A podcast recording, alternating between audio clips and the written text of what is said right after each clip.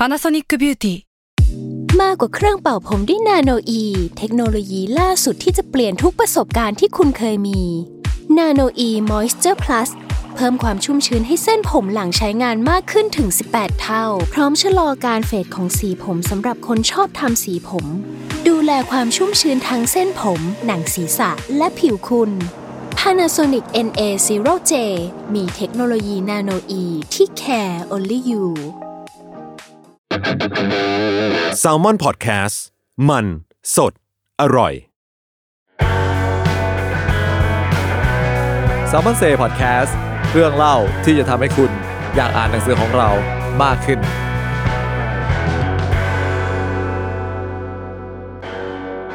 สวัสดีครับ ก็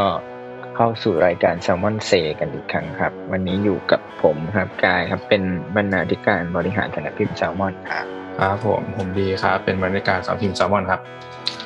ครับก็วันนี้เราอยู่กันสองคนนะปกติจะแบบว่าถ้าไม่มีสามสี่คนสามคนก็สี่คนวันนี้ เปลี่ยนเปลี่ยนบรรยากาศนิดหน่อยครับเพราะว่าจริง ๆ เอ่อวีคนี้เรามีการแบบว่าเขาเรียกว่าอะไรนะ home isolation กับเออกับชาวคณะ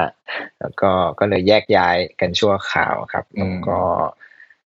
จริง ๆ ก็ตั้งใจไว้แหละ ว่าว่าหลังจากที่เราคุยกันเทปที่แล้วเรื่องการฝึกงานไปอะไรเงี้ยก็กะว่าเอ้ยเทปนี้เราอยากที่จะคุยกับนักเขียนของเราเกี่ยวกับการฝึกงานบ้างอะไรเงี้ยแล้วก็เขาก็เรียกว่าเป็นหนึ่งในคนที่ทำให้เราเริ่มท็อปิกเมื่อเมื่อตอนที่แล้วใช่ใช่เพราะตอนที่แล้วเราก็พูดถึงหนังสือเขาด้วยอะไรอย่างนี้ใช่ ก็วันนี้เราอยู่กับไอซ์ไลลาศรียานนท์ครับ สวัสดีสวัสดีครับไอสซ์วัสดีค่ะ สวัสดีค่ะพี่กาสวัสดีคุณดีค่ะ สวัสดีครับ อันนี้ก็คือสวัสดีค่ะจากจากแดนไกลใช่วันนี้อยู่ที่ไหน บอกได้ไหมตอนนี้อยู่ลอนดอนค่ะอืมอยู่ลอนดอนอย่าอยู่มานานมาก แล้วก็ในราคาใช้ชีวิตไปเรื่อยๆช่วงนี้ค่ะ เออเออเออก็ก็อะพี่กายแนะนำไป โอเค ก็ก่อนที่เราจะเข้าเรื่องนะครับ ก็แนะนำกันสักนิดว่าไอซ์เป็นผู้เขียนหนังสือของของสำนักพิมพ์เราเนี่ยมาสองเล่มแล้วครับ เล่มแรกก็คือ Life in Fight Mode ชีวิต ไม่ไฟไม่บังคับนะครับ แล้วก็อีกเล่มหนึ่งชื่อว่ามาบูไฮมานิลามานิลามาเมคอัพซึ่งเอ่อทั้งสองเล่มเนี้ยไอซ์หยิบเอาประสบการณ์การทำงานของตัวเองมาเล่า ในเล่มแรกเป็นช่วงเวลาที่ไอซ์ทำงานเป็นแอร์โฮสเตสส่วนเล่มที่สองเนี่ย มานิลาเนี่ยเป็นเรื่องของการฝึกงานในอืมเอ่อฟิลิปปินส์กับการเป็นช่างแต่งหน้า ซึ่งจะเป็น topic หลักของเราในวันนี้ครับ โอเค ก็จริงก็ประมาณนั้นเนาะแต่ว่าจริงอัปเดตก่อนไหมว่าแบบว่าเอ๊ะทำไมตอนนี้ไอซ์ไปโผล่อยู่ลอนดอนไปทำอะไรมาได้อืมขอบคุณสำหรับคำถามนะคะอืมคือจริงๆไม่ได้อยู่ใน plan ชีวิตเลยนะคะ คือ ก่อนหน้านี้ก็คือ เราบินใช่ไหมเป็นครับเป็นแอร์เป็นลูกเรืออยู่กับอือฮึทางสายการบินแห่งชาติของเราอือฮึก็เลยได้ทำการเขียน Life in Flight Mode ไป หลังจากนั้นก็คือมี plan ที่จะเรียนต่ออยู่แล้วอะค่ะ ก่อนที่จะรู้สึกว่าอายุมากขึ้นแล้วมันจะไม่มีไฟแล้วอะไรเงี้ยแล้วก็อะอืมก็ลาออกจากทางทางสายการบิน แล้วก็มาตามความฝัน ก็คือมาเรียนต่ออม ก็คือนั่นแหละค่ะมาเรียนต่อแล้วก็ เลยเลือกที่จะมาเรียนอังกฤษเพราะว่าอ่าที่นี่ก็เรียนโทหนึ่งปีอ่าค่าเทอมหรืออะไรหรือว่าอืม budget อย่างเงี้ย มันสามารถเอ่อ control ได้มากกว่าไปเรียนในประเทศอื่นที่ใช้ภาษาอังกฤษเนี่ยค่ะอย่างอเมริกาก็คือเรียนสองปี ค่าเทอมก็คือแบบอีกสามเท่าแบบเนี้ยค่ะ แล้วก็ไม่ไหวอ่าใช่เราก็เลยรู้สึกว่าอะไรที่มันง่ายๆคล่องๆแล้วก็สามารถ เดินทางกลับบ้านได้ เหมือนว่าอาจจะเดินทางกลับไทยได้เร็วกว่า ง่ายกว่า แต่นี่ไม่ได้กลับเลยนะอยู่มาสองปีไม่ได้กลับเลยแต่แบบอ่าฮะ in case ถ้าเราอยากกลับจริงๆเนี่ยค่ะก็คิดว่าอังกฤษน่าจะเป็น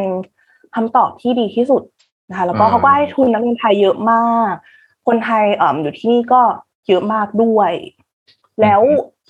สิ่งที่เราอยากเรียนจริงก็คือ creative writing ก็คือเราอยากจะแบบต่อยอดจากการที่เรา เริ่มเขียนหนังสือมาแล้วเนี่ยให้มันเป็นอาชีพจริง ๆ ให้เป็นแบบอืม career อืมของเราอืมก็เลยคิดว่าอะเลือกที่นี่เลือกเป็นแบบ master degree of creative writing นะคะอืมก็เลยเลือกมาเรียนที่นี่แล้วคือมันเหมือนกับว่าช่วงนี้รัฐบาลอังกฤษเนี่ยเขาอนุญาตให้นักเรียนที่จบปโทขึ้นไปเนี่ย อยู่ต่อได้สองอ่าปีนะคะอ่าฮะมันเป็น graduate visa เป็น graduate route เป็นแบบวีซ่าใหม่ ซึ่งเราก็อะ why not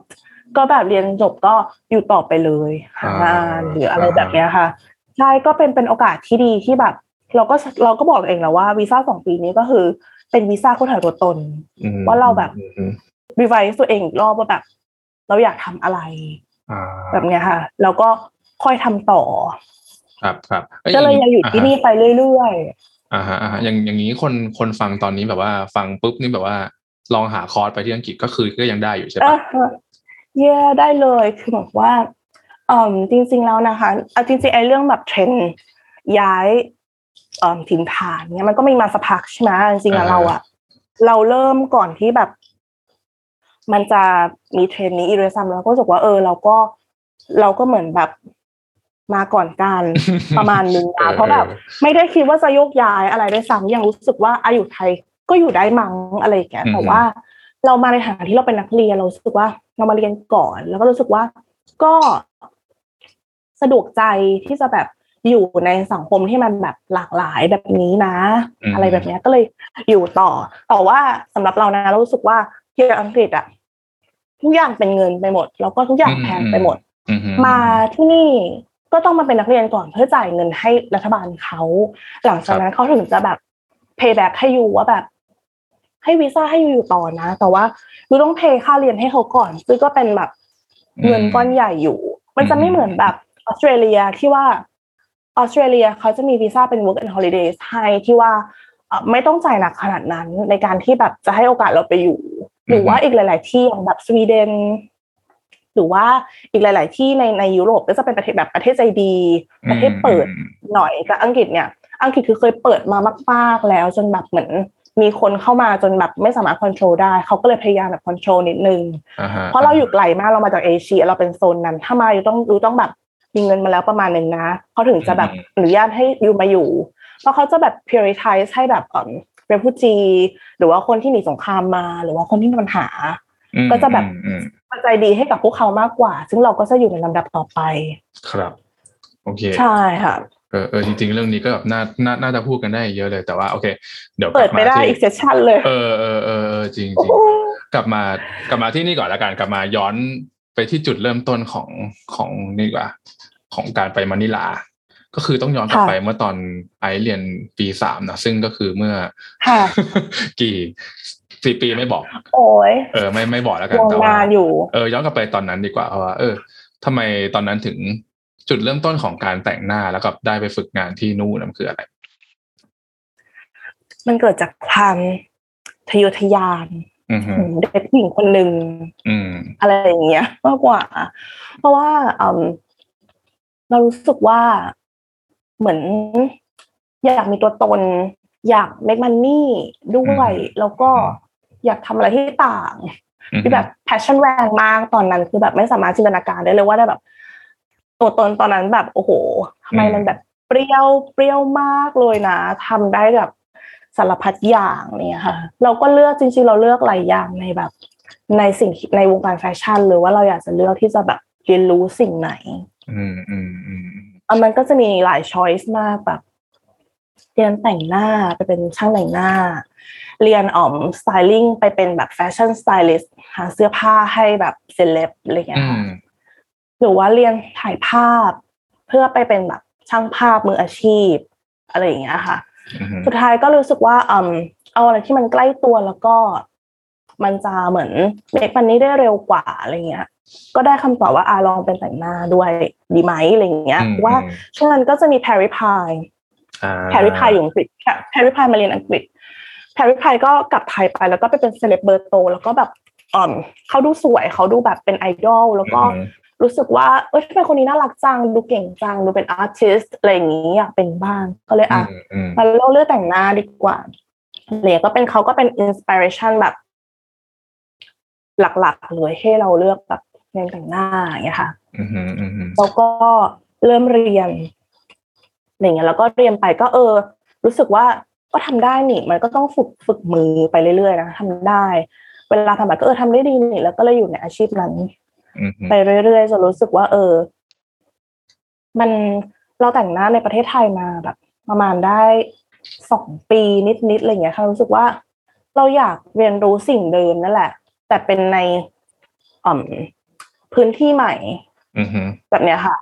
อยากรู้ว่าคนที่เขาได้ทำงานอาชีพเดียวกับเราเนี่ยเขาเขาเป็นแบบเป็นชาติอื่นเนี่ยเขาแบบเขาใช้ชีวิตยังไงกันอือฮึเขาซื้อของที่ไหน เขาซื้อแบบขนตาที่ไหน เขาซื้อแบบเอออุอุปกรณ์แต่งหน้าที่ไหน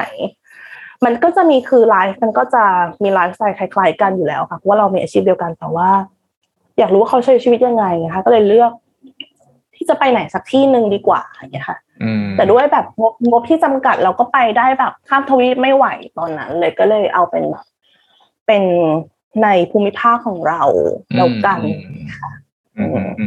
จริงๆแล้วต้องต้องเล่าให้คุณผู้ฟังฟังอีกนิดนึงครับว่าคือไอซ์เนี่ย ตอนเรียนปริญญาตรีเนาะไอซ์เลือกเรียนเอ่อคณะวารสารที่ธรรมศาสตร์ถูกปะซึ่งใช่ซึ่งมันก็ดูแบบคนละเรื่องเลยปะกับกับการแต่งหน้าอะไรอย่างเงี้ยเออทำไมทำไมถึงตอนนั้นถึงไม่คิดว่าเอ้ยเราอยากแบบไปฝึกงานแบบ ที่มันตรงสายอะไรเงี้ยหนังสือพิมพ์สำนักพิมพ์หรืออะไรเงี้ยอืมคือเอ่ม เป็นคนไฮเปอร์แล้วก็เป็นคนทำอะไรแบบเยอะแยะค่ะ แต่ว่าตอนที่ระหว่างเรียนนะก็เป็นคนที่เริ่ม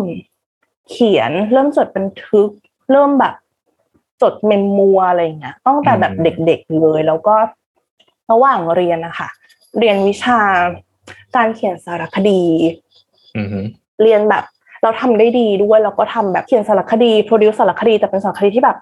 เป็นในรูปแบบของงานเขียนนะคะ ก็คือเป็นสารคดีมันก็คือเป็นการเล่าเล่าเรื่องจริงผ่าน voice ของเรา แบบเนี้ยก็คือทำทำได้ดีบันทึกอะไรมาคือแบบทุกวันนี้ยังมีแบบเหมือนอาร์คีฟที่เราแบบเก็บไว้อยู่เลย อืมทำอันนั้นทำอันนั้นในแบบในตอนเวลาว่างมาก ๆ แต่ก็รู้สึกว่า อันนั้นก็คืองานหนึ่ง แต่อีกอีกงานหนึ่งที่แบบเราจะต้องเอาไว้เพื่อเลี้ยงปากเลี้ยงท้องเราเนี่ยค่ะ มันต้องมีอีกงานหนึ่งเพราะรู้สึกว่าเขียนงานไปแล้วเอาไปขายเนี่ยมันต้องมีวันที่แบบเออขายไม่ได้หรือว่าอ่าอืมมันต้องไม่โฟล์อะค่ะ การเงินเราต้องไม่โฟล์แน่ๆอะไรเงี้ยก็เลยรู้สึกว่าเราจะคิดงานเขียนไว้แบบนั้นนะเราจะทำไปเรื่อยๆ แต่เราต้องมีงานอีกงานหนึ่งที่เรา pay bills เราได้ อาจจะเป็นแบบใน future อาจจะเป็นงานแบบออฟฟิศก็ได้ หรือว่าเป็นอะไรที่มันแบบ เป็นหลักเป็นแหล่งอือฮึมั่นคงหน่อยอืมแบบเนี้ยค่ะ ก็เลยอะ ตอนนั้นก็เลยเลือกเป็นแบบ การแต่งหน้ามันเป็นมันจะเป็นอาชีพของเราได้นะก็เลยเออตัดสินใจที่จะไปทำตรงนั้นค่ะ อืม อืมอืมอืมอืมโอเคอะแต่ทีนี้แบบ ก็คือเรารู้สึกว่าการฝึกงานนั้นก็เป็นแบบโมเมนต์ที่แบบว่าเด็กๆ นักศึกษาต้องแบบตื่นเต้นกันเนาะมักเวลาเวลาต้องยื่นไปสมัครที่ไหนอะไรเงี้ยแต่แบบของไอซ์มันเหมือนแบบคูณสองป่ะเพราะว่าคุณยื่นไปที่แบบบริษัทต่างประเทศอะ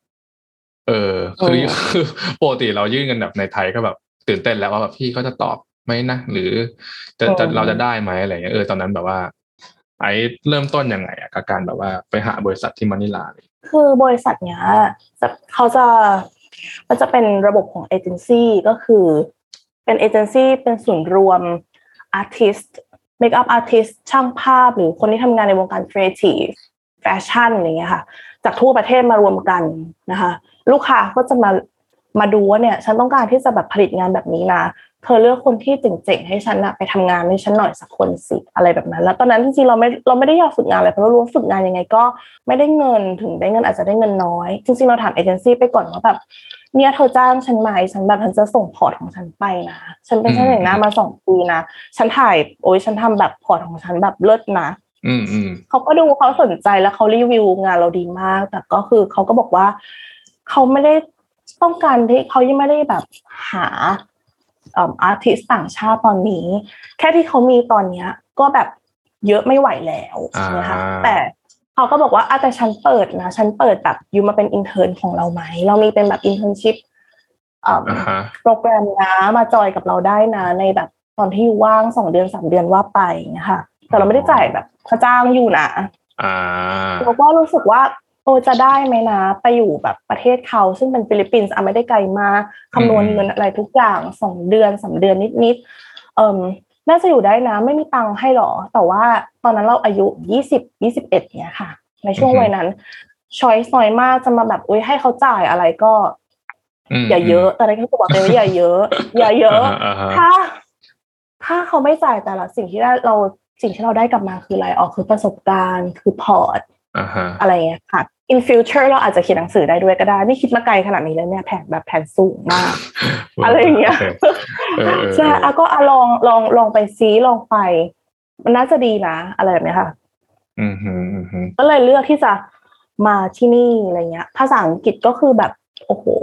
เราเรียนโรงเรียนไทยมาตลอดนะคะเพื่อนที่มีก็คือเพื่อนคนไทยปกติอะไรเงี้ยแล้วก็อืมฮึแต่เพียงแค่เป็นคนที่แบบเหมือนชอบเรียนภาษาอังกฤษอยู่แล้วอะไรเงี้ย แล้วก็ ก็ enjoy ที่จะแบบเหมือน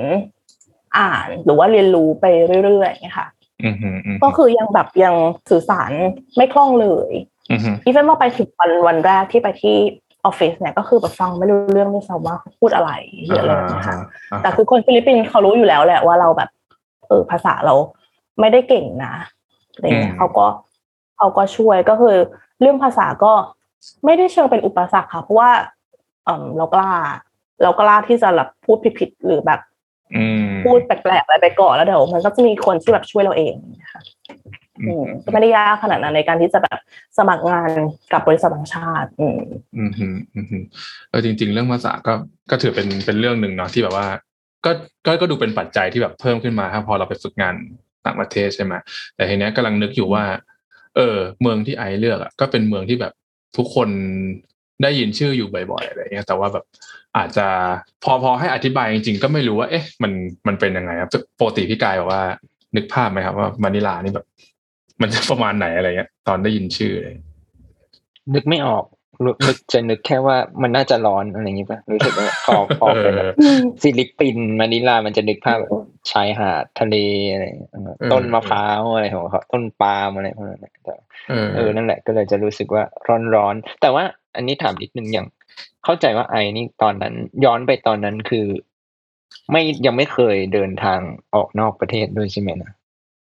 ไม่เลยค่ะ คืออืมไม่เลยเป็นการเดินทางออกนอกประเทศครั้งแรกขึ้นเครื่องบินครั้งแรกยังแบบตัวสั่นพับๆเลยตอนที่แบบคือเครื่องขึ้นแล้วอยู่ท้ายลำอะไรเงี้ยอ่าฮะจริงจริง เออเออนั่นแหละอะแล้วก็อยากโยงไปที่ที่ดีถามเมื่อกี้นิดหน่อยว่าเนี่ยออกนอกประเทศครั้งแรกด้วย เราไม่ได้มีภาพจำเกี่ยวกับต่างประเทศขนาดนั้นหมายถึงยังไม่เคยไปไหนมาไหนแล้วก็ไปที่แรกที่แบบเนี่ยฟิลิปปินส์ที่ดูแบบว่าโอ้โหห่างไกลการรับรู้ ตอนนั้นไอ้มีภาพในหัวว่าฟิลิปปินส์หรือมะนิลาเนี่ยเป็นยังไงบ้างก่อนที่จะไปถึง คือจริงๆแล้วว่าเราอาจจริงไอซ์คิดเป็นไกลไปกว่านั้นว่า เราเห็นตัวเองว่าในอนาคตเนี้ยอีกสิบปียี่สิบปีอะรู้สึกว่าเราเห็นตัวเองที่จะอยู่แบบต่างประเทศทำงานหรือว่าอืใช้ชีวิต somewhere ก็ได้อาจจะเป็นอย่างมีอังกฤษก็คืออยู่ในหัวเหมือนกันตอนนั้น แต่ว่าก่อนที่จะมาถึงตรงเนี้ย ก่อนที่จะมาถึงอังกฤษ เราควรจะไปที่ไหนก่อนที่แบบเปิดโอกาสให้เราเรียนรู้แล้วก็ให้เราได้เจอกับคน ที่มันมีความหลากหลายเจอคนต่างชาติที่ไม่ใช่หรือไม่ใช่ต่างชาติขนาดนั้นอาจจะเป็นคนที่ไม่ใช่คนไทยเป็นแวดล้อมที่ไม่ใช่คนไทยก่อน แล้วตอนนั้นคือด้วยอย่างที่ว่ากลับมาที่เรื่องเงินอีกแล้วว่า เรา limited choice มากๆ เราก็ไปได้แค่ตรงนั้น แต่คือตรงนั้นมันคือเป็นสิ่งที่เราต้องเริ่มนะตอนนั้นไอ้ไม่ได้คิดเลยว่าแบบคุยมันจะเป็นยังไงนะมานิลากลัวไหมหรืออะไร เพราะว่าเรามองแค่ว่าตรงนี้มันเป็นแค่ทางผ่านเราไม่ได้คิดว่าจะมาอยู่ในมานิลาในในลองเทอมหรืออนาคตอยู่แล้วรู้สึกว่า ถ้าเรามีประสบการณ์ตรงนี้ เราสามารถไปตรงนี้ได้นะ เราทำหนึ่งเราจะได้สองนะ อะไรแบบเนี้ยค่ะ แล้วก็เลยคิดว่ามานิลาภาพจำจริงๆไว้ก็คือเอาจริงๆแบบเรียกภาพจำเป็นภาพจินตนาการของเรา ก็เหมือนอย่างที่พี่กายบอกเลย มีความทะเลมีความฮาวาย มีความแบบคลื่นแรงอะไรอย่างเงี้ยแน่อืมอืมซึ่งว่าเอาไปถึงจริง ๆ ก็คือแบบไม่ใช่เลย เพราะว่ามานิลาก็คือ ก็คือเหมือนกรุงเทพแต่ว่าเป็นกรุงเทพที่แบบ อาจจะยี่สิบ ปีที่แล้วหรือสามสิบปีที่แล้วเลยอืค่ะมอืมอืมอืมก็คือแล้วความแน่นของคนเนี่ยมากกว่า เยอะเลย มากกว่าเท่าไหร่ไม่รู้แต่คือมันแน่นไปหมดเลย ความหนาแน่นของประชากรเยอะมาก แล้วก็อืมอืมความความแบบตึกรามบ้านช่องหรือว่าเอ่มอาคารสูงหรือว่าความเป็นเมืองอะค่ะในตัวเมืองของเขาที่จริงอย่างที่ของเราอาจจะแบบ center หนึ่งของกรุงเทพเราอาจจะพูดได้ว่าอาจจะเป็นสยามสแควร์นะ อะไรอย่างเงี้ยที่แบบมีทุกอย่างอยากจะอยากจะกินอยากจะทำอะไรมีทุกอย่าง แต่อย่างของที่ฟิลิปปินส์มันก็อาจจะเป็นแถวบริษัทที่ไอซ์อยู่ ก็คือตรงนั้นก็คือ center มากแล้วอะไรอย่างเงี้ยค่ะ แต่มันก็จะเป็นอีกแบบหนึ่งที่จะเราจะไม่ได้แบบโอ้โหเราเราจะไม่ได้รู้สึกว่าว้าวเหมือนแบบสยามเลยแบบเนี้ยค่ะ เราจะแบบว้าวแบบว้าวเล็กอ่าเออคือคือคือตรงที่ใช่ไออยู่นี่คือเป็นแบบถือว่าเป็นเขาเรียกว่าไงแบบเซ็นเตอร์ดูดูเมืองที่สุดแล้วของมะนิลาปะ ใช่ค่ะ ก็เป็นแบบเป็นที่ตั้งของอ่าจะมีห้างห้างหนึ่งชื่อห้าง Green Belt ซึ่งจะเป็นห้างที่เราเปรียบได้กับพารากอนาก็คือนั่นแหละ คือนี่คือหรูสุดแล้วที่มีแต่แต่สวยนะ คือแบบเขาก็ตกแต่ง decoration อะไรข้างในให้มันดูแบบเป็นอืม tropical มีความแบบดูเป็นห้างแบบห้างไฮโซในเขตร้อนอะไรอย่างเงี้ยอืค่ะมอืมอืมใช่ก็คือคือสวยคือนั้นก็คือแบบคือเมืองสุดแล้วเซ็นเตอร์สุดแล้วอืมคือถ้ามันเป็นกรุงเทพมันจะเป็นย่านไหนวะ เราว่านะก็อาจจะประมาณแบบ ประมาณสีลม เพราะมันมีออฟฟิศอยู่บ้างโอเคค่ะ แล้วก็มีห้างอยู่บ้าง อืมอ่าอ่าอ่าอ่าพอดูได้ อืมฮึอืมฮึโอเคอืมอะไรนี้พอตอบมาปุ๊บเนี่ยคือปกติเวลาเราพูดถึงเรื่องฝึกงานเนี่ยมันหนึ่งใน topic ก็คือเรื่องที่ว่า โอเค เราที่อยู่ในระบบการศึกษามาเนิ่นนานจะต้องเข้าไปอยู่ในแบบว่าสังคมการทำงานเนอะมันก็จะมีเรื่องการปรับตัวแหละ คือโอเคอย่างของไอซ์เนี่ย อะเมื่อกี้พูดไปแล้วว่าเรื่องเรื่องภาษาก็ก็มีบ้างแต่ก็ลุยๆไม่กลัวที่จะพูดผิดอะไรเงี้ยโอเคแล้วอย่างการใช้ชีวิตกับคนในออฟฟิศอะวันแรกๆอะไรเงี้ยมันมันเป็นไงบ้าง ดีว่าออฟฟิศที่เราอยู่เนี่ยเป็นออฟฟิศขนาดขนาดเล็กคือพนักงานของเขาก็จะมีแบบประมาณหกคนเท่าเนี้ยมั้งอืมแล้วก็จะมี intern อีกหนึ่งคนที่อยู่มาก่อน ก็อือฮึบวกกันเป็นเจ็ดรวมแล้วด้วยก็เป็นแปด แต่ละคนยังไม่ได้เข้าออฟฟิศพร้อมกันด้วยอย่างเงี้ยค่ะอ่เพราะฉะนั้นก็คือ มันก็มีช่วงเวลาและโอกาสให้เราได้ make friends กับแต่ละคนแบบ one by one อืมแบบเนี้ยค่ะ ก็เลยรู้สึกว่าเออเป็นเป็นจุดเริ่มต้นที่ดีนะ ไม่แบบไม่ไม่ตื่นไปซะทีเดียวอะไรเงี้ยก็ค่อยๆเออแนะนำว่าฉันมาจากไหนนะ อย่างนู้นอย่างนี้อะไรอย่างเงี้ยค่ะแล้วก็บวกกับว่าเราเป็นเรายังสามารถเรียกตัวเองได้ว่ายังเป็นเด็กอยู่ด้วยแหละค่ะตอนนั้นคือยี่สิบต้นๆก็ เลยเซว่า ยังไม่ได้มีประสบการณ์ชีวิตนักหนาเลยอะไรเงี้ยอืมเราก็มักจะได้รับโอกาสจากคนที่เขาทำงานอยู่แล้วคนที่เขาโตอยู่แล้ว โตแล้วทำงานแล้วครับเราจะได้รับโอกาสมากกว่า เพราะว่าเขารู้ว่าเรามาเพราะว่าเรามาหาประสบการณ์ เราไม่ได้อยู่ลองเทอมเราไม่ได้จะแบบทำอะไรเออพิสดารไปกว่านั้น เราคือมาเพื่อหาประสบการณ์ เพราะฉะนั้นเขาก็จะคือมีอะไรเขาก็จะแบบ ส่งให้เราหมดว่าเออเธอลองทำอันนู้นอันนี้นะแบบนู้นแบบนี้ค่ะ แล้วอีกอย่างหนึ่งก็คือ ที่ที่ทำให้เราเหมือนอือฮึทำความรู้จัก get along กับเอิ่มคนฟิลิปปินส์หรือคนในออฟฟิศได้ดีก็คือ คนฟิลิปปินส์ชอบคนไทย นี่คือ fact เออมันมันไม่ใช่ความเห็นเป็น fact เลย เพราะว่าเอ่ออันนี้คือที่เรารู้สึกเองนะคะ แล้วก็พอไปคุยกับคนไทยที่อยู่ในฟิลิปปินส์ด้วยกันเองหรือแบบ คุยกับคนฟิลิปปินส์กันเองเขาก็บอกเขาชอบคนไทย ถ้าจะแบบมีเพื่อนในแบบภูมิภาคเนี้ย คนไทยก็จะเป็นแบบชาติแรกที่เราจะทำความรู้จักด้วย เราอยากจะทำความรู้จักกับเขา เออทำไมอะทำไมเขาอืมมีเหตุผลบ้างเขามองว่าเรา friendly เขามองว่าเราอ่าวันวันๆเรายิ้มได้ง่าย เราแบบเออเรา approachable เราแบบเข้าถึงง่ายอืมเราเราไม่ได้มีแบบเอิ่มหลาย layer หรือแบบที่ให้ต้องมาแบบนั่งคิดว่า เอ้ยสิ่งที่เขาก็จะแบบ เราสมมติเขามีคนพูดแบบให้สิ่งที่เราแบบเราจะพูดแบบให้สวัสดีค่ะอะไรกลับมาอะไรเงี้ยเขาจะคิดว่าเนี่ยคือสิ่งที่แบบ you คิดจริงๆ เรา sincere เราจริงใจจริงๆอืมซึ่งจริงๆเราว่ามันก็เป็นอีกคุณสมบัติหนึ่งที่มันก็อยู่ในความเป็นแบบคนไทยเหมือนกัน ซึ่งเราอาจจะไม่รู้ตัวก็ได้ค่ะอืมอืมอืมอืมอืมโอเคอันนั้นอย่างนี้เรื่องการปรับตัวแบบว่าการใช้ชีวิตอะแบบ โอเค พอในออฟฟิศไม่ได้มีปัญหาอะไรใช่ไหมแล้วอย่างแบบพวก การกินอยู่อะไรเงี้ย การเดินทางอะไรเงี้ย แบบมันมันเหมือนหรือต่างจากกรุงเทพมากไหมหรือยังไง คือด้วยความที่เราคิดว่าเอ้ยมันมันเป็นประเทศใกล้ๆอาจจะไม่ได้ใช้ชีวิตต่างกันนักหนาก็ได้เลยแบบอืนี้มค่ะ แต่จริงๆก็ก็ไม่ได้แบบเราก็เรารู้สึกว่ามันก็มีความต่างอยู่ประมาณหนึ่งเลยนะ กับแบบอืมไลฟ์สไตล์ in Bangkok แบบ กับไลฟ์สไตล์ in Manila แบบเนี้ยค่ะอืมอย่างเช่นเริ่มจากการแบบคอมมิวต์การเดินทางอืมคือ เราสามารถแบบไปไหนก็ได้ด้วยแบบรถไฟฟ้าในในเมืองนะ ในแบบเมืองเมืองกรุงเทพอย่างเงี้ย ถ้าออกนอกแบบเมืองไปนิดนึงเราก็จะเริ่มแบบมีความแบบ เริ่มลำบากขึ้นแล้วอะไรอย่างเงี้ย แต่คืออย่างในมะนิลา ถึงเราจะอยู่ในที่ที่มันมีแบบรถไฟฟ้าของเขาอะไรอย่างเงี้ยค่ะแต่รถไฟฟ้าของเขาไม่ได้แบบ ไม่ได้เย็นฉ่ำแล้วก็ไม่ได้แบบสะอาด แล้วก็แบบพร้อมใช้บริการได้อย่างอืมรถไฟฟ้าไทยอะนะคะจริงๆเราก็ไม่ได้อยากจะชื่นแบบไม่ได้อยากจะแบบชมเลยนะแต่คือรถไฟฟ้าไทยก็ขอชมหน่อยหนึ่งว่าเย็นมาก เย็นเกินสัมพันธ์เย็นแล้วก็รู้สึกว่ากับประเทศกับประเทศในเขตร้อนแบบเนี้ยค่ะ เราแบบ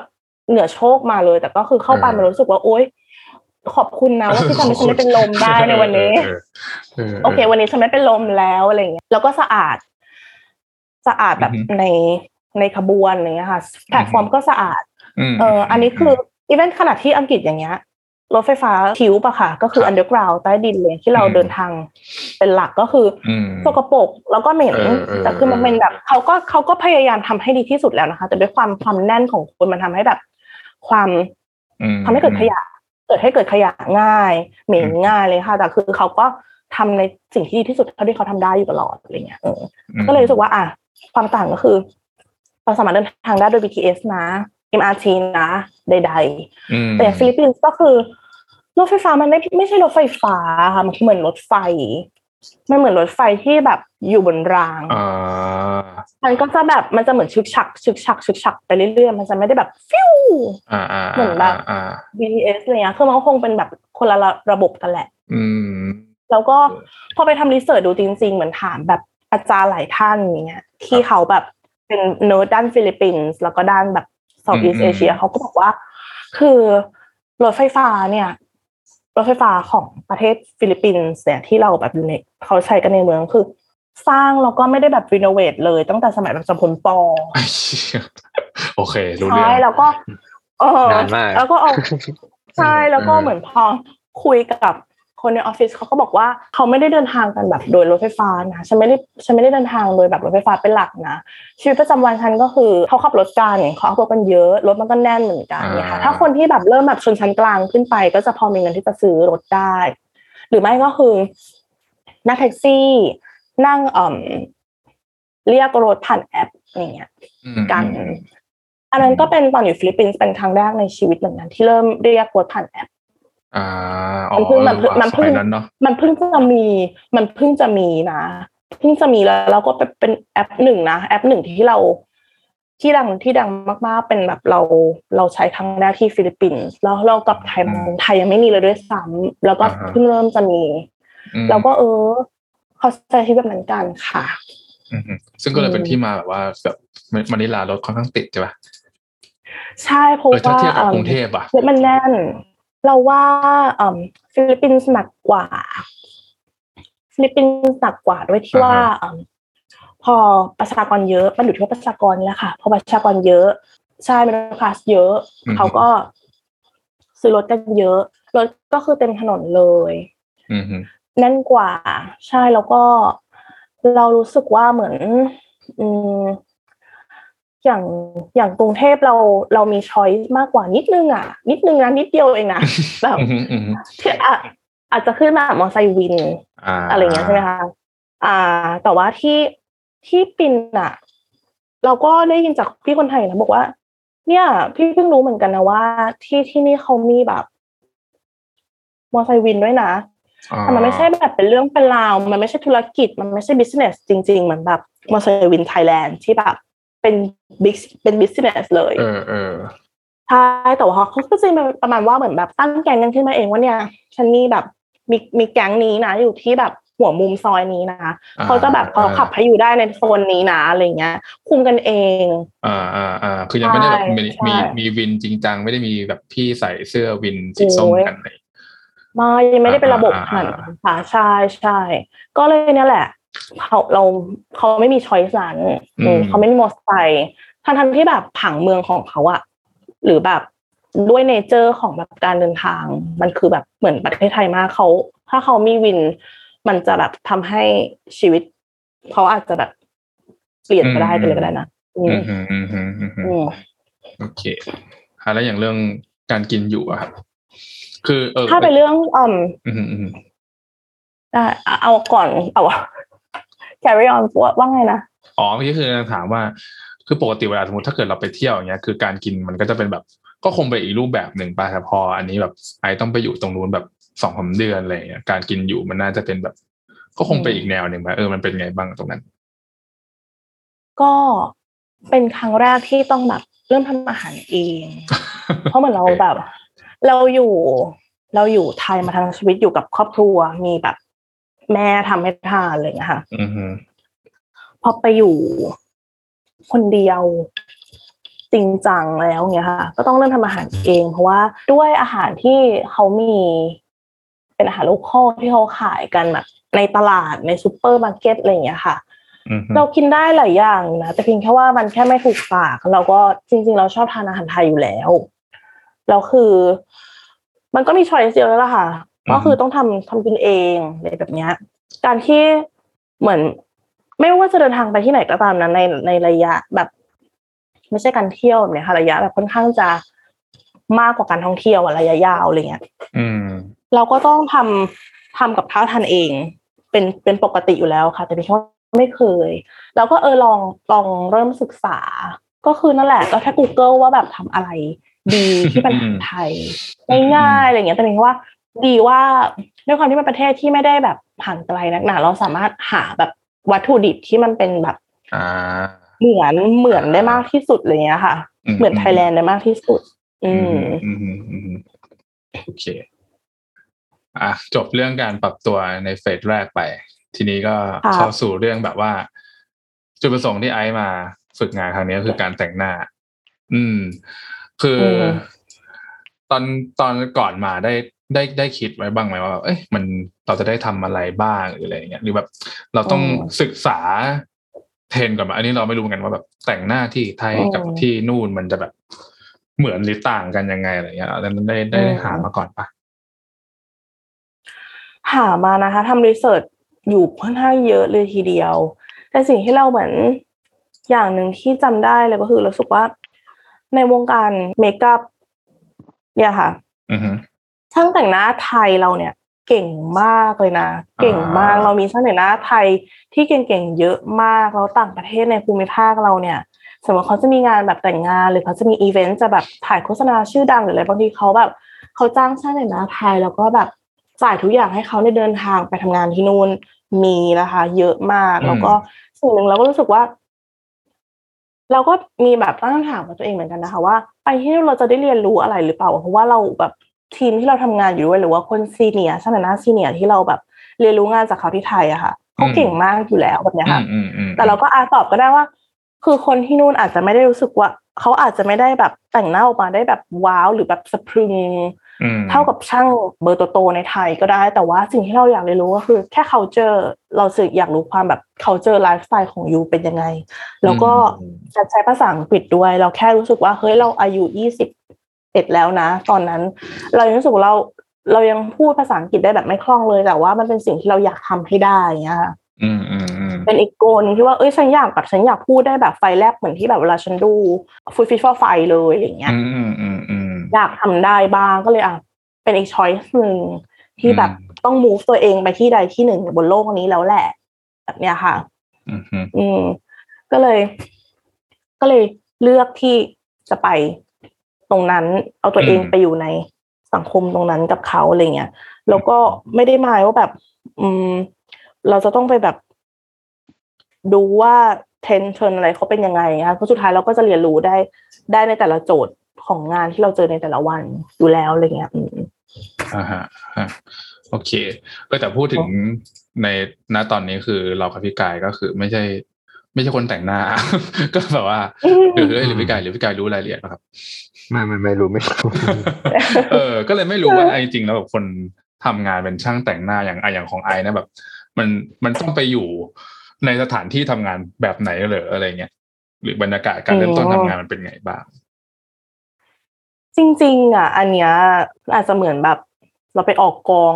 มันคือชีวิตการออกกองเลยค่ะเหมือนไปกับแซมมอนเฮาส์อะไรเงี้ย อ่า ยกยกตัวอย่างก็ครับคือ ส่วนมากก็คืออยู่ในกองถ่ายเนี่ยค่ะ อย่างเช่นสมมติว่ามีถ่ายงานโฆษณางานหนึ่งเนี่ยค่ะเขาเรียกว่าทีมแบบเป็น production team ใช่ไหมคะก็จะมีเป็นแบบพ่วงกับ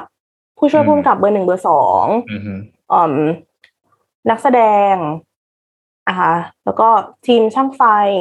ทีมเสียง ผู้ช่วยแล้วก็อืม production manager อะไรเงี้ยอันนี้คือเป็น production team แต่ว่าในส่วนหนึ่งของเรามันจะมีในบางแมนนวลเนี่ยเขาจะเรียกพวกเราเนี่ยว่า supporting production team ก็คือทีมที่ support production team อีกทีหนึ่งอือฮึก็คือหน้าช่างหน้าช่างผม stylist อืมช่างถ้าเกิดบางบางทีมที่แบบเอิ่มงานใหญ่มากๆ ต้องการคนที่แบบละเอียดมากๆอาจจะมี ช่างเล็บด้วยอะไรอย่างเงี้ยค่ะ จริงดิมีช่างเล็บเลยเหรอะใช่ใช่ใช่คือเขาเรียกว่าเป็น manicurist ก็คือเป็นแบบอ่าฮะทำเล็บโดยเฉพาะเลยคือมันจะเป็นสมมติว่า เราทำถ่ายโฆษณาแบบ hand cream อะไรเงี้ยค่ะ คือเล็บมันจะเป็นแบบสิ่งที่เราอยู่ต้องเห็นมากๆ เราจะไม่สามารถที่จะแบบเอ่อบอกว่าอะช่างหน้าไปแบบพกยาทาเล็บมาด้วยนะเดี๋ยวต้องเติมเล็บให้นางแบบอะไรเงี้ยอ่าไม่ได้อะไรเงี้ยค่ะมันก็จะจะต้องอยู่ที่ว่า detail งาน อืม ใช่ค่ะ ก็คือถ้าเราเราก็ใช้ชีวิตอยู่ในกองถ่าย เป็นส่วนหนึ่งของพวกเขาไป อืมก็คือ routine ของงานก็คือนั่นแหละค่ะ ไปกองตั้งแต่เช้าหกโมงก็คือต้องอยู่ที่ location แล้วอือฮึตั้ง station ตั้งของจัดของอะไรของเรา จัดอืมไฟของหน้าอะไรอย่างเงี้ยค่ะอ่าหกโมงครึ่งอาจจะต้องเสร็จแล้วนางแบบอาจจะมาสักแบบเจ็ดโมง แล้วก็เริ่มอืมแต่งหน้าไปเลย call time ก็คือแบบ อาจจะสักเก้าโมงสมมติ call time คือทุกคนต้องแบบ on set แล้วนะนะนายแบบเอ่อนางแบบนายแบบ on set นะ อืม อ่าอาจจะสักเก้าโมงทุกอย่างต้องเสร็จแล้ว ระหว่างเขาเริ่มถ่ายเราก็ต้องอยู่แบบอยู่หลังกล้อง อยู่ข้างๆแบบผู้ช่วยผู้กำกับอยู่ไปว่าเออเขาแบบเขาโอเคกับงานที่เราทำนะอะไรเงี้ย หน้านางแบบขึ้นกล้องนะ แบบ ไม่ได้แบบมีขนตาแบบเผิวออกมานะ หรืออะไรเงี้ยค่ะยิ่งถ้าอืมเป็นงานที่เกี่ยวกับเป็นแบบ เกี่ยวกับ มีแบบเป็น headshot เยอะๆเลยเป็นแบบเป็นช็อตที่ต้องซูมหน้าเข้าไปใกล้ๆอย่างเงี้ยเราก็ต้องแบบต้องดูอืมดีๆเนี่ยค่ะอืมอืมอืมอืมเคยมีแบบเอิ่มถ่าย อันนี้อันนี้ไม่ใช่งานเราเองนะ แต่เราแบบมันไปเจอจริงๆเป็นแบบเป็น print ad เราใหญ่ด้วยนะอืมเกี่ยวกับแบบเสื้อผ้าอะไรสักอย่างแล้วแต่ว่า คือมันเห็นหน้าชัดอะไรเงี้ยค่ะ มันมีแบบอืม ภาพที่แบบไม่ผ่านจริง ๆ ในในมุมมองของ makeup artist เหมือนกันนะคะ แต่เพียงแค่ว่า พอคนที่ทำแบบคนที่เขาเป็นแบบ art di หรืออะไรเขาอาจจะไม่ได้แบบมองในมุมมองของเราที่เราจะโฟกัสแต่หน้าหรืออะไรก็ได้ค่ะ ก็เราก็จะมองว่าเฮ้ยอันเนี้ยแบบขนตามาหลุดออกมานี่เฮ้ยขนตามันอ่าฮะเด้งออกมานี่ แต่ว่า เขาอาจจะไม่ได้แบบโฟกัสที่หน้าค่ะเขาจะมองรวมว่าเออ หน้านางแบบสวยนะ ผมสวยนะ ชุดสวยนะโอเคเอาอันเนี้ยแหละไป print ad อะไรอย่างเงี้ยค่ะแล้วรู้สึกว่านางขนตามันออกมานะ หรือแบบอ่าอุ้ยนางนางแบบคนนี้แบบเล็บไม่เท่ากันทั้งห้าเล็บนะอะไรอย่างเงี้ยค่ะอ่าคือเขามองไม่เห็นว่างั้นใช่ไม่ทันสังเกตอะไรอย่างเงี้ยเขาเขาอาจจะไม่ได้ prioritize ตรงนี้ค่ะจะอันเนี้ยมันแบบอืมดีพอแล้วที่จะปริ้นได้อะไรอย่างเงี้ยค่ะแต่คือเรามองคนละ มุมกันนะคะ เราจะมีสายตาคนละสายตากัน สายตา art di ก็จะเป็นอีกแบบหนึ่งว่าอันเนี้ยคือแบบ overall พร้อมนะ แต่ถ้าเราอย่างเงี้ยค่ะ เราเป็นช่างแต่งหน้าเวลาเรามอง print ad หรือเรามองแบบบิลบอร์ดต่างๆ ว่าเออรูปนี้นะอีเวนต์แค่โฆษณา DPS ก็ได้ค่ะ เราจะมองแต่หน้าเขาจริง ๆ นะคะ แล้วเราก็จะมองว่าหน้าเขาเป็นยังไงแล้วก็ผมเขาเป็นยังไง อะไรแบบเนี้ยค่ะอืมแล้วเราก็จะเจอจุดจุดด่างพร้อยเยอะเลยทั้งๆที่แบบมันมันดีพอที่จะปริ้นได้แล้วนะ อะไรเงี้ยอืมเออ อืมอืม คือคือเนเจอร์ของของอาชีพนี้เอ๊ะถามถามนิดนึงอย่างอยากรู้ว่าอย่างแบบ สมมติไอซ์บอกว่าไอซ์ไปฝึกงานแต่งหน้าอะไรอย่างงี้ใช่ไหมมันก็มันค่ะต้องออกกองไปทำนู่นทำนี่ที่ คืออย่างสมมติอย่างเราอย่างเงี้ยตอนฝึกงานอ่าถ้าในแง่แบบการเขียนหรืออะไรก็ตามอะมันก็ต้องมีการแบบถูกตรวจถูกแก้ไข ถูกนั่นถูกนี่พอมันเป็นการแต่งหน้ามันมีการแก้บ้างไหมหรือว่าเขาจะมาปรับแก้เก็บ ตกเนื้องานกันยังไง ส่วนมากเนี่ยสมมติว่าอย่างตอนที่อยู่ฟิลิปปินส์เลยเลยนะคะ งานใหญ่งานหนึ่งที่ได้ทำก็คือเป็นถ่ายแคมเปญแบบแคมเปญเป็นเป็นแฟชั่นแคมเปญคอลเลคชันล่าสุดของแบบแบรนด์หนึ่งของปินแล้วก็ เราก็แต่งหน้านางแบบผู้ชายกับผู้หญิงอะไรเงี้ยค่ะ แต่งเสร็จคือเขาจะมีโจทย์มาให้เราอยู่แล้วว่าเนี่ย look แรกเป็นแบบนี้นะ เป็นแบบ casual นะนางแบบใส่จีนส์แล้วก็แบบเสื้อขาวเดินแบบสบายๆนะ หน้าก็อย่าเยอะมากเอาแบบสบายๆ natural แล้วก็แต่งไปก็ส่งนางแบบไป on set ถ้าเขาก็จะดูนะคะ director ก็จะรีวิวว่าแบบ อืมโอเคนะ ขึ้นกล้องนะหน้าโอเคนะ ผมโอเคนะ เขาจะดูแบบตัวนางแบบจริง ๆ ก่อนแล้วเขาก็ให้ไปแบบอยู่ในเซตแล้วก็ดูที่มอนิเตอร์ว่าออกมันโอเคนะอะไรเงี้ยค่ะ ก็จะมีหลายมีบางครั้งแหละที่แบบ เราอาจจะแบบเข้มแต่งเข้มไปแต่งอ่อนไปหรือว่า บางทีเขาก็อืมบางทีเนี่ยช่วงนั้นมันจะมีเทรนด์ที่ที่ฮิตก็คือเทรนด์แบบผิวแบบ dewy ผิวแบบฉ่ำน้ำอืมอืมเราก็จะแบบ อะมันมันดูสุขภาพดีมาก มันดูดีมากแต่คือแบบ บางคนก็จะไม่ get เขาจะบอกว่านั่นน่ะหน้ามันอืมอะไรเงี้ย มันก็จะเป็นพวกนั้นก็จะเป็นแบบเป็น argument ที่แบบช่างแต่งหน้าก็จะเถียงกับแบบอืมอืมทีมตลอดว่าแบบ นี่คือแบบนี่คือ you บอกว่า you อยากได้ natural look ใช่ไหม natural look คือแบบนี้คือแบบผิวอิ่มน้ำไม่ใช่ว่าแบบแป้งเยอะๆแบบแบบแห้งๆอะไรเงี้ยไม่ใช่ cakey cakey แบบนั้นไม่ใช่อ่าคือนี่แหละคือ natural นะก็จะไม่ get บอกว่าเขาอยากได้แบบแห้งๆเอาแบบ matte ๆอะไรเงี้ยละอะเราก็ทำตามให้ทำตามใจเขาแล้วก็เอาแป้งเอาแป้งมาลง แล้วก็แก้ไขด้วยนะเอาแป้งมาลงนะอืมแล้วก็ไปแบบไปดูที่มอนิเตอร์อะเขาก็พอใจก็คือต้องทำตามแบบทำตามสิ่งที่แบบ ทาง director แล้วก็ทาง production team ต้องการอย่างเงี้ยแหละค่ะ อืม อืมเออจริงก็ยากเหมือนกันเนาะอืมว่าแบบหมายถึงว่าเออเพราะแบบถ้าแต่งหน้าก็จะแบบเข้าใจแบบหนึ่งแต่ว่าบางทีลูกค้าหรือแบบคนในกองถ่ายก็จะอาจจะมอง ก็เรียกว่าไงเทรนด์การแต่งหน้าคนละแบบอีกแล้วก็ผิวเกาหลีไงเราก็แบบ เราก็คิดว่า natural look ตอนนั้นก็คือเป็นเทรนด์ไงแบบผิวเกาหลีเออเออเออ glass skin อะไรเงี้ยอ่าอ่าอ่าใช่ คนนั้นไม่เก็ตกัน อืมเข้าใจได้อะแต่ว่าจริงๆในในในในในหนังสือเนี่ยใครก็ไม่ได้แบบว่า เล่าแต่เรื่องแบบเอ่อการแต่งหน้าแบบในเชิงเทคนิคหรอกนะเพราะว่าก็แบบพยายามเล่าให้แบบว่า คุณผู้อ่านได้ได้ได้สนุกด้วยกันได้อะไรเงี้ยฉะนั้นเรื่องหนึ่งที่อืมที่ไอจะเล่าหยิบขึ้นมาเล่าบ่อยๆก็คือ แบบความสัมพันธ์กับผู้คน ที่ได้พบเจอในกองถ่ายในมะนิลาอะไรอย่างเงี้ยเออ เป็นมันรู้สึกยังไงบ้างเวลาแบบว่าได้ได้คุยกับคนเหล่านี้ หรือได้ได้พบเจอเรื่องอะไรใหม่ๆไหมก็จริงๆอะสกิลหนึ่งที่เรารู้สึกว่าเราทำได้ดีก็คือการคุยกับคนแปลกหน้าอืมมอันเนี้ยคือเป็นตั้งแต่เด็กแล้วเนี่ยค่ะ แล้วก็ทำได้ดีด้วยนะ แล้วก็อืม enjoy ที่จะทำมันไปเรื่อยๆค่ะ แล้วก็เหมือน เหมือนพอเราไปอยู่ในที่ที่แบบคนหมู่มาก แล้วเขาก็เป็นเป็นชาติเดียวกันหมดเลย อืมจริงๆมันก็แอบแบบกังวลมีความแบบ มีความไม่สบายตัว ไม่สบายใจมวนท้องอะไรอย่างนี้นิดนึงอยู่นะอืมเพราะว่าเรารู้สึกว่าเราเราไม่ inclusive เราแบบไม่ใช่ส่วนหนึ่งของเขาแบบเนี้ยค่ะ แต่ก็จะวนกลับมาที่ประเด็นเดิมแบบว่าเขาเขาคนฟิลิปปินส์เป็นคน friendly อืมพอๆกับคนไทยเลยเหมือนกันนะคะ แล้วก็จะวนกลับมาที่ว่าเขาชอบคนไทย เขาอยากรู้เขาอยากคุยกับเราจะแย่อยู่แล้วอะไรอย่างเงี้ยค่ะ อืมใช่เราก็เลยแบบ ทีมเราก็จะชอบ introduce ว่าเนี่ยเขาแบบ เนี่ยเขาเป็นแบบเป็น intern from อ่า Thailand นะคะเออเออใช่แล้วก็จะแบบอุ้ยเธอไม่ต้องไม่ต้องแบบ ไม่ต้องประกาศขนาดนั้น พอรู้ปุ๊บคือทุกคนว่าเขาเข้ามาคุย เข้ามาแบบ อยากจะรู้ว่าอ๋อเรามาจากไหนนะทำไมเขามาฟิลิปปินส์ล่ะเพราะว่าเหมือนใน ความคิดของเขาอะค่ะ ในความอืมในการรับรู้ของเขาเนี่ย เขาก็จะมองเหมือนกันว่าประเทศไทยเป็นประเทศที่ ก็ถือว่าเจริญในในหลายมุมเหมือนกันนะคะ ในในภูมิภาคอย่างเช่นแบบอาหารหรืออะไรเงี้ย เรามีแบบอืม amazing food นะประเทศยูคือแบบโอ้อาหารของยูคือดีมากนะ อะไรเงี้ยแล้วก็แหล่งช้อปปิ้งของยูนี่คือแบบเยอะมากนะแล้วยูสามารถหาแบบทุกอย่างได้ในแบบแบงคอกเลยนะอืมอืม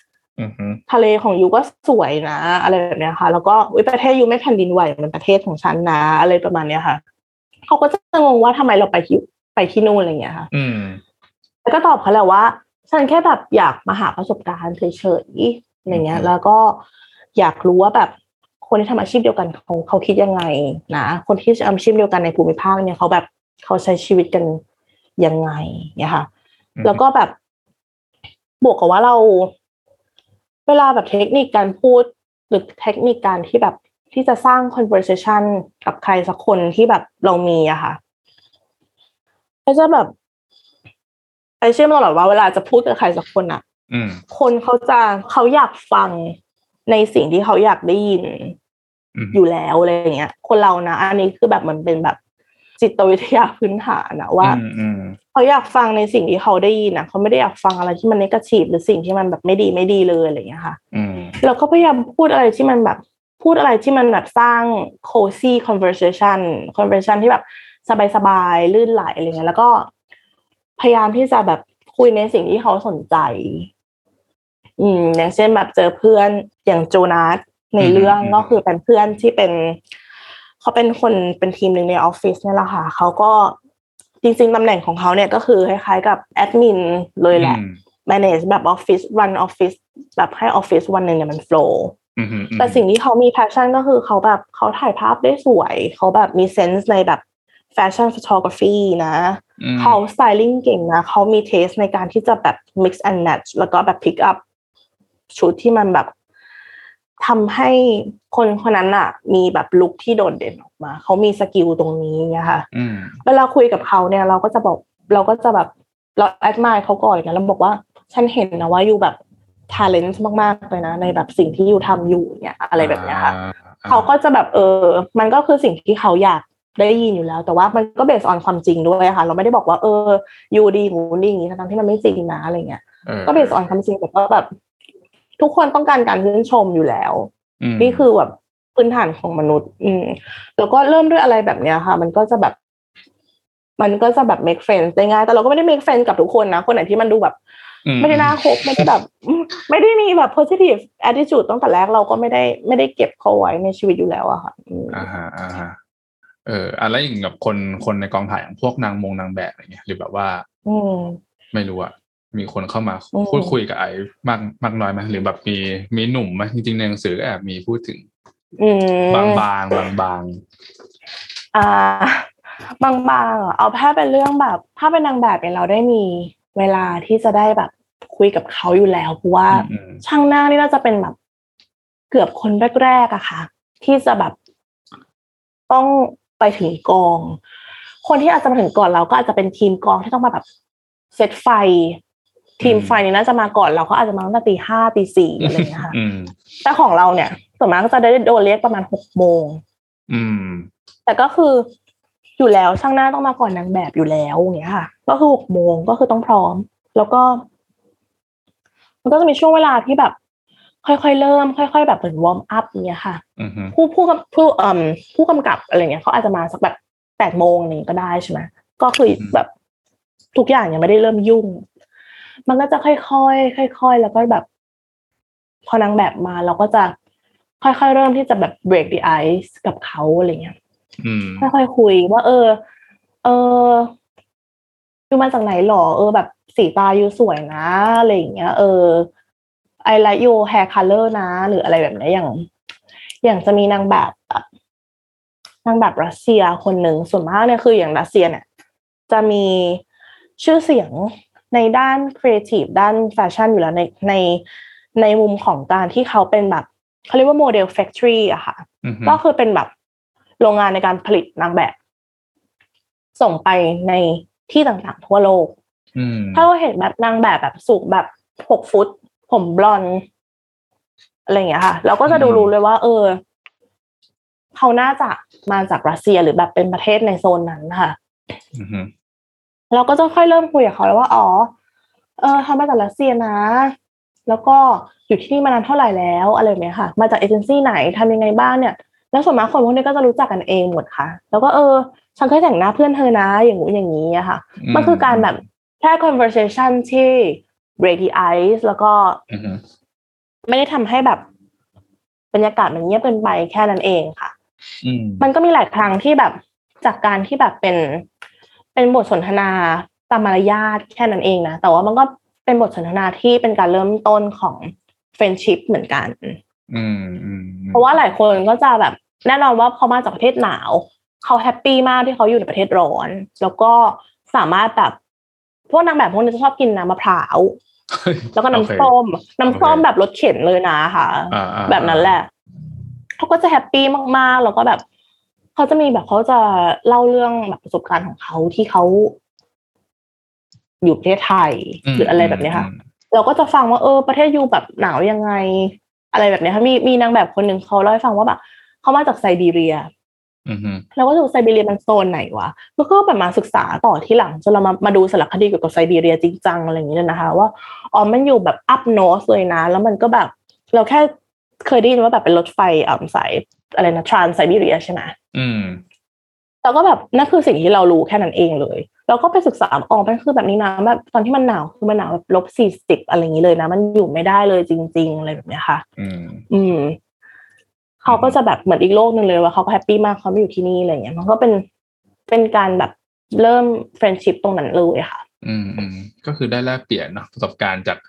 เอ่อคนอืมจากหลากเชื้อชาตินะไม่ใช่แค่ว่าคนมานิลาอย่างเดียวเนาะอืมอืมอืม ใช่ใช่ค่ะ อืมจริง ๆ ฟังไปฟังมาก็รู้สึกว่าไอ้ช่างแต่งหน้าก็อืมไม่ไม่ใช่แค่แต่งหน้า เก่งแล้วก็จบอืมเนาะในในการทำงานในกองถ่ายอืมก็อืมน่าจะต้องมี skill ทักษะอื่น ๆด้วยอะไรอย่างเงี้ยอืมอืมอืมอืมก็อาจจะแล้วแต่คนด้วยมั้งคะเพราะว่าเราอาจจะเป็นเราด้วยแหละ เราว่าเป็นเรามี skill ความแบบเป็นนักสื่อสารจากการที่เราเรียนวารสารศาสตร์อะไรอย่างนี้มาด้วยก็คือ เพราะฉะนั้นคือการที่เราจะแบบอยู่ใน อยู่ในสังคมหนึ่งหรือว่าในอยู่ในกลุ่ม เป็นส่วนหนึ่งของกลุ่มใดกลุ่มหนึ่งอะเราไม่สามารถอยู่นิ่งๆได้เลย เราจะอืมเราจะต้องแบบมีมี action อะไรกับเขาบางอย่างอืมอยู่แล้วอะค่ะมีบทสนทนาบางอย่างอยู่แล้วอะไรเงี้ย อืมอืมใช่ค่ะอืมอืมโอเค ซึ่งทั้งหมดนี้ก็ไอ้ก็ค่อยนำมากลับมาเขียนเป็นหนังสือเนาะ ซึ่งจริงๆคนที่อ่านต้นฉบับใช่ต้นฉบับทั้งหมดคนแรก ๆ นี่ใช่พี่กายหรือเปล่านะปะด้วยด้วยแล้วก็ดีนี่แหละทั้งคู่นะใช่ใช่อืมอืมอืมแต่ก็ต้องเล่าให้ผู้คุณหมานฟังได้ว่า คือเหมือนในในในเล่มไอจะเขียนได้แหละว่าไอ้บันทึกทั้งหมดเนี่ยไอได้แบบว่าเอาไปเขียนส่งเป็นเหมือนแบบโปรเจกต์จบเนาะของตอนปีสี่อะไรอย่างนี้ใช่ไหมอืมอืมแล้วค่อยกลับมาใช่เขียนเป็นค่ะหนังสือ อือฮึ ใช่ก็อันนั้นเล่มมันเล่มที่ส่งไปเหมือนเป็นเขาเรียกว่าเป็นสารนิพนธ์เนาะอืมอืมหนากว่านี้นะหนาแบบหนาแบบอ่านไม่ไหวเลยเอแบบอเนี้ยค่ะ แล้วก็คือ voice อะ มันก็จะต่างด้วยนะคะ เพราะว่าอย่างเล่มแบบอืมมานิลามาเมคอัพที่เราที่เรา publish กับแซลมอนที่คุณผู้อ่านได้อ่านกันเนี่ยค่ะอืมก็จะเป็นไลลาในเวอร์ชันแบบอายุ27 ที่มีเอ่อ life experience ประมาณหนึ่งอืมเคยเป็นแอร์มาแล้วอืมอะไรเงี้ย เป็นคนเล่าเรื่องตัวเองตอนที่เราอายุ21อืมก็คือมันจะมีอะไรอะเป็นเป็นมุมที่แบบเหมือนจริงๆเหมือนเราเขียนหนังสือเล่มใหม่เลยด้วยนะคะอืมฮึแต่ว่าในเล่มที่เราส่งแบบ ในเนื้อหาที่เราส่งเพื่อการจบการศึกษาอะค่ะอืมก็คือเป็นเป็นการที่เราเนี่ย เป็นไลลาอายุ21ที่ พูดถึงไลลาอายุ21เหมือนกันอืมอืมก็คือเราแบบมันมันจะมันจะคนละ voice เลยแล้วก็มันจะคนละคนละเรื่องกันเลยอะค่ะ เพราะว่าอืมเป็นอีกอย่างหนึ่งที่เราแบบตระหนักแล้วก็แบบตกตะกอนเหมือนกันว่าระยะทางของตัวเราเอง กับหรือระยะเวลาด้วยอะค่ะอืมฮึที่เราเอาตัวเองห่างจากงานนั้นมา มากน้อยขนาดไหนอะค่ะ มันก็ มันต่างกันในการที่เราจะ อืมคือจะถ่ายทอดมันต่างกันนะเนาะเรื่องเดียวกัน ใช่ค่ะ มันถึงเรียกว่าเมมมัวไง เพราะว่าอืมเมมมัวมันน่าจะเป็นแบบสิ่งที่เราเขียนถึงความทรงจำเขียนถึงประสบการณ์ที่มันเกิดขึ้น เมื่อครั้งหนึ่งในชีวิตเราแบบเนี้ยค่ะ อืม เพราะว่าถ้าถ้าเกิดอะไรขึ้นเลยแล้วเรามาเขียนแล้วพับลิชอะมันมันจะไม่ได้เรียกว่าเมมโมมันจะเรียกว่าเอ่อ Facebook status อืมอืมอืมอืมอืมเออ เอออืมเออ ก็เลยแบบได้ได้อ๋อเมมโมมันเป็นแบบนี้นะอะไรอย่างเงี้ยมันต้องแบบทิ้งไว้ก่อนนะเออผ่านการกลันกรองผ่านการแบบย้อนกลับไปดูอะไรอย่างเงี้ยอืมอืมอืมอืมใช่ใช่ใช่แต่อย่างเล่มนี้เอาจริง ๆ ก็เหมือนแบบทิ้งช่วงไว้นานเหมือนกันเนาะกว่าจะกลับมาแบบอืมไฟ finish มันดีกว่า หมายถึง finish มันให้เป็นแบบมานิลามา makeup อยากรู้นิดหน่อยว่า ตอนตอนที่ไอต้องมาเขียนมัน จบมันอีกครั้งหนึ่งโดยที่แบบตัวเองก็ผ่านอะไรมาเยอะแหละเรียนจบไปเป็นแอร์ด้วย ทุกวันนี้อืมอาจจะแต่งหน้าอยู่บ้านแต่น้อยลงเลยเราเราเวลาเขียนเรา balance มันยังไงว่าแบบเราจะใส่มุมมองเราในวันนี้เข้าไปหรือว่าเราอยากจะเป็นตัวเราในตอนยี่สิบเอ็ดให้ได้มากที่สุดเป็นคำถามดีมากเลยแล้วก็เป็นสิ่งที่แบบ ที่เป็นสิ่งที่ struggle นะ ตอนที่แบบอืมเอิ่มต้องเอากลับมา edit อีกอะไรเงี้ย แต่ก็รู้สึกว่ามันมันมีเรื่องราวมากพอแล้วก็มันมันสามารถเป็นประโยชน์กับผู้อ่านมากพอที่จะแบบ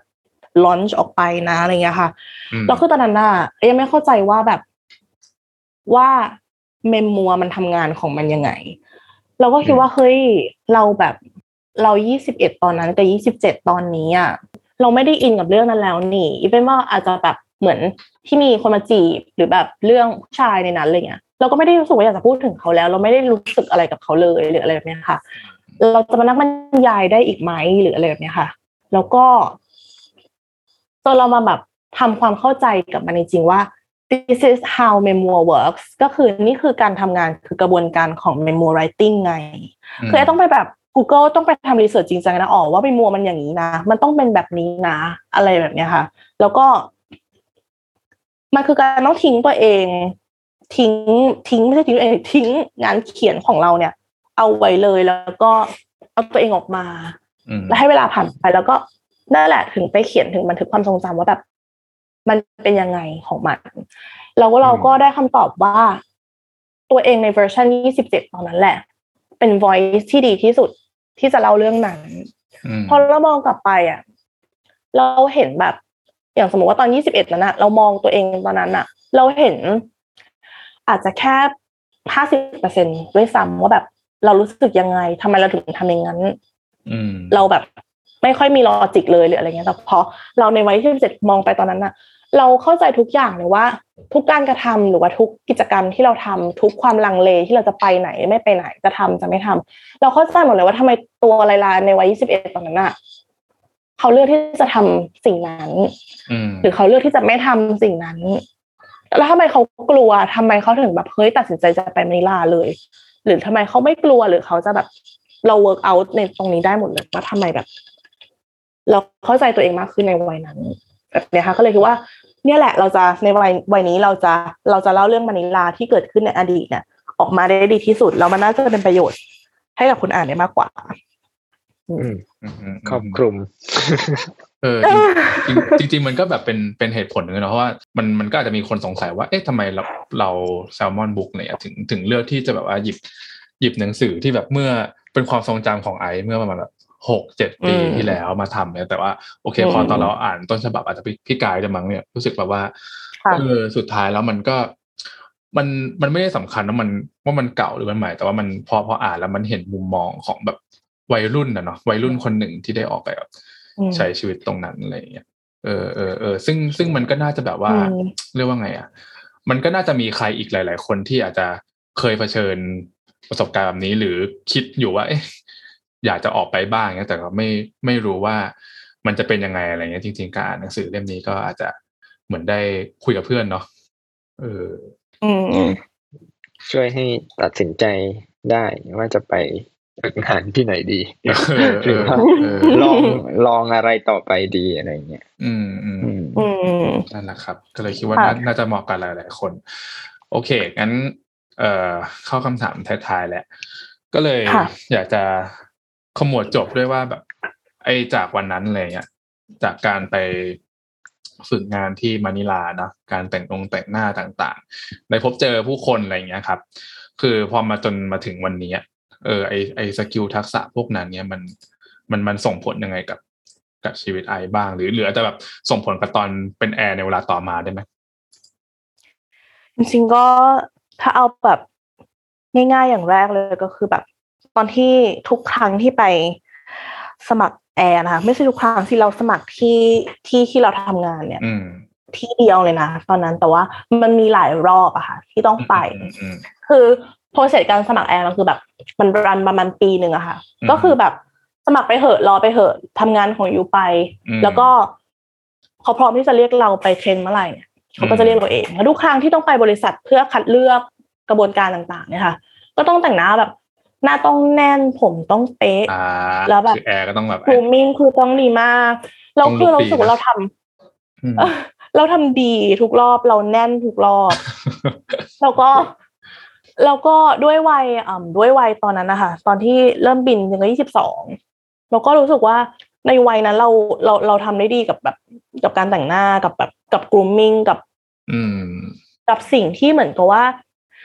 บางทีแบบเหมือนเด็กจบใหม่อะไรอย่างเงี้ยค่ะ บางทีเรายังต้องมานั่งคิดว่าเฮ้ยเราจะแต่งตัวยังไง อาจจะต้องถามพ่อถามแม่เราด้วยซ้ำอ่าอ่าแต่งตัวยังไงไปสมัครงานวันแรกดีวันนี้จริไปงสัมภาษณ์งานต้องแต่งตัวยังไงดีเออเข้าใจเลยหน้าผมยังไงดี แต่เราอะเราอ่านตัวนั้นออกหมดเลยว่าแบบ เราจะแต่งตัวแบบไหนไปสมัครอย่างเราก็จะคิดว่า เออคือลุคที่ไปเนี่ย ด้วยงานด้วย nature ของเอ่ออุตสาหกรรมการบินก็คือต้อง formal ต้องเป็น business look เท่านั้นก็เออ เราก็รู้ business look เป็นยังไง แล้วเราก็จะมาคิดย่อยไปอีกว่า วันเนี้ยเป็นวันสัมภาษณ์แบบทางการที่สุด เราต้องมีแจ็คเก็ตนะเราจะแต่งเป็นแบบเป็นบล u ส์เป็นแบบเป็นเชิ้ตเป็นเชิ้ตอย่างเดียวไม่ได้ อะเราวันนี้สัมภาษณ์แบบนี้แต่ว่า วันนี้สัมภาษณ์ต้องใส่สูตรจะสูตรสีอะไรดีเราก็ต้องมาคิดว่าเราแบบเราขึ้นกับสีอะไรอะไรแบบเนี้ยค่ะ อย่างเราอะส่วนตัวถ้าเกิดเป็นสีแบบสีพื้นฐานอะไรเงี้ย เรารู้สึกว่าเรา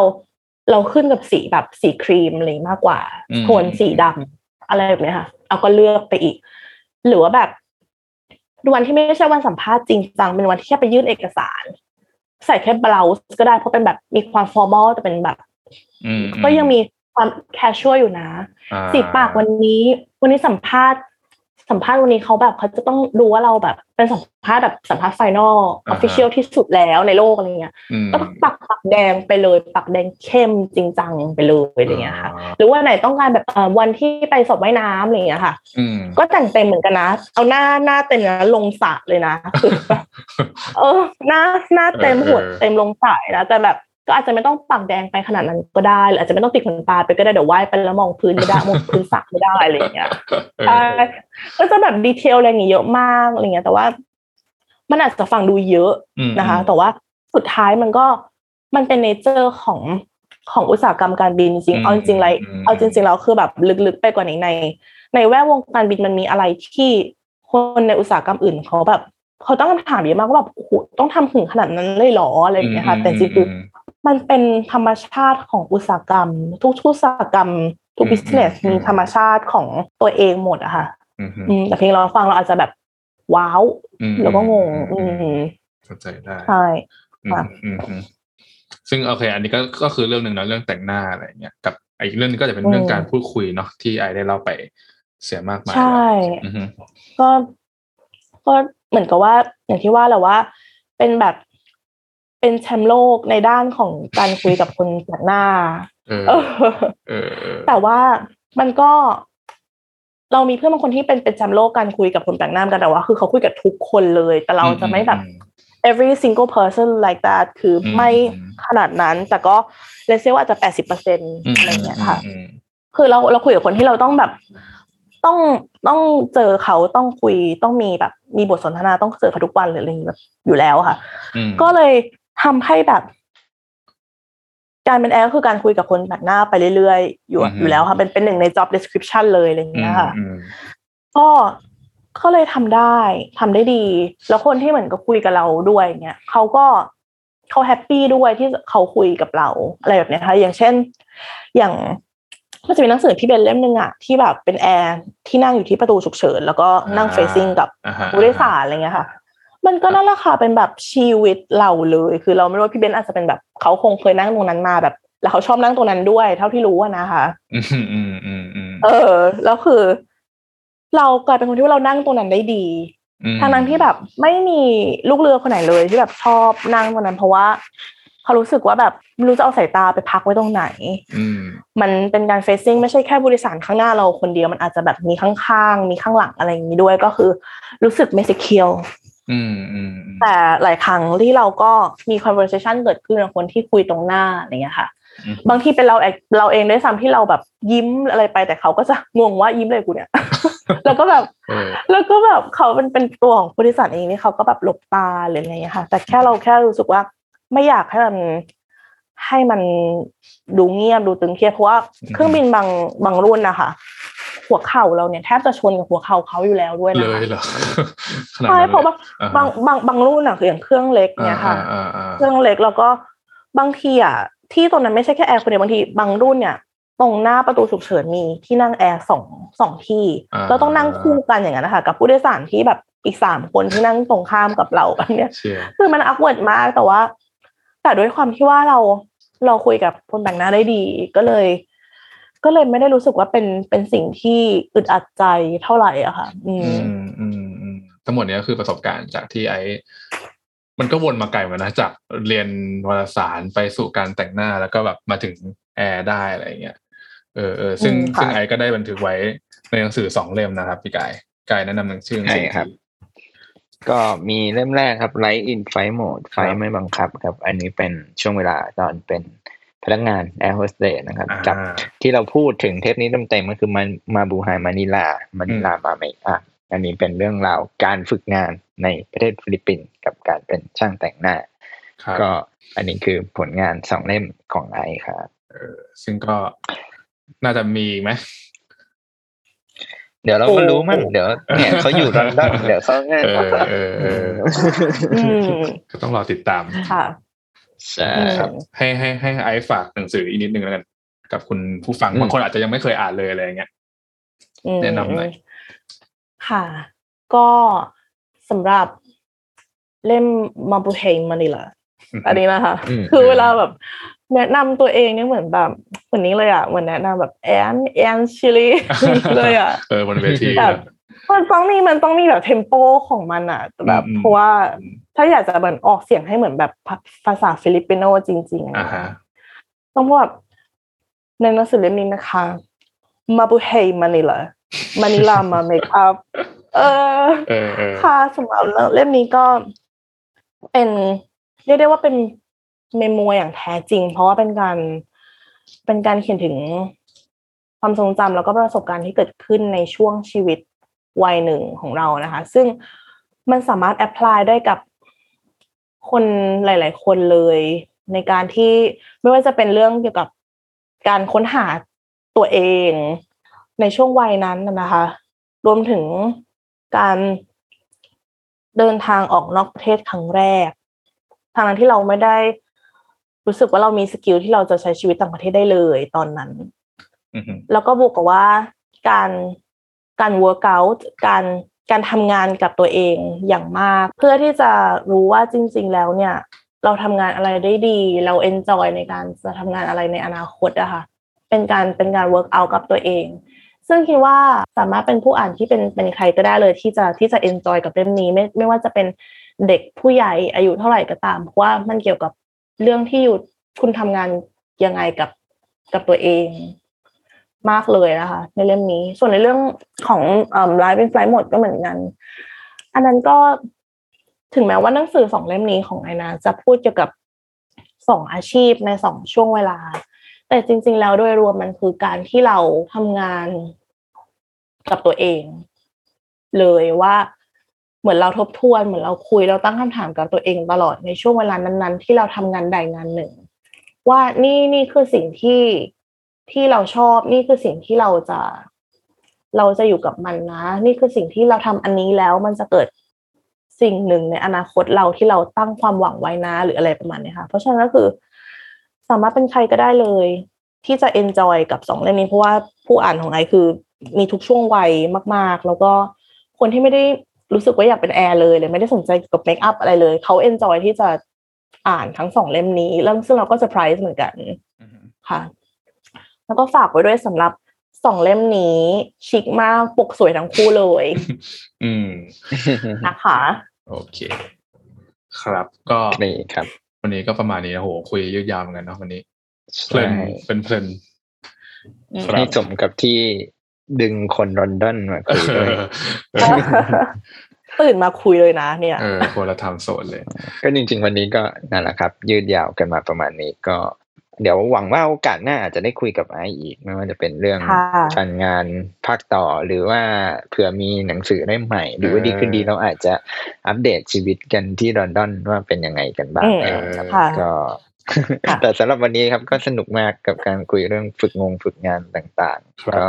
อย่างที่บอกไปว่าเรื่องราวที่เหลือเนี่ยที่มันมีอีกมากเลยเนี่ยมันรออยู่ในหนังสือครับแต่ก็สำหรับวันนี้ก็ถ้าใครยังไม่เคยอ่าน เราก็ชวนอืมฟังฟังเทปนี้เสร็จแล้วเราเราก็เชียร์ให้อ่านต่อเนาะเพราะว่ามันก็สนุกสนานอืมอย่างที่ได้คุยกันไปอืมส่วนถ้าใครอ่านแล้วก็ร่วมกัน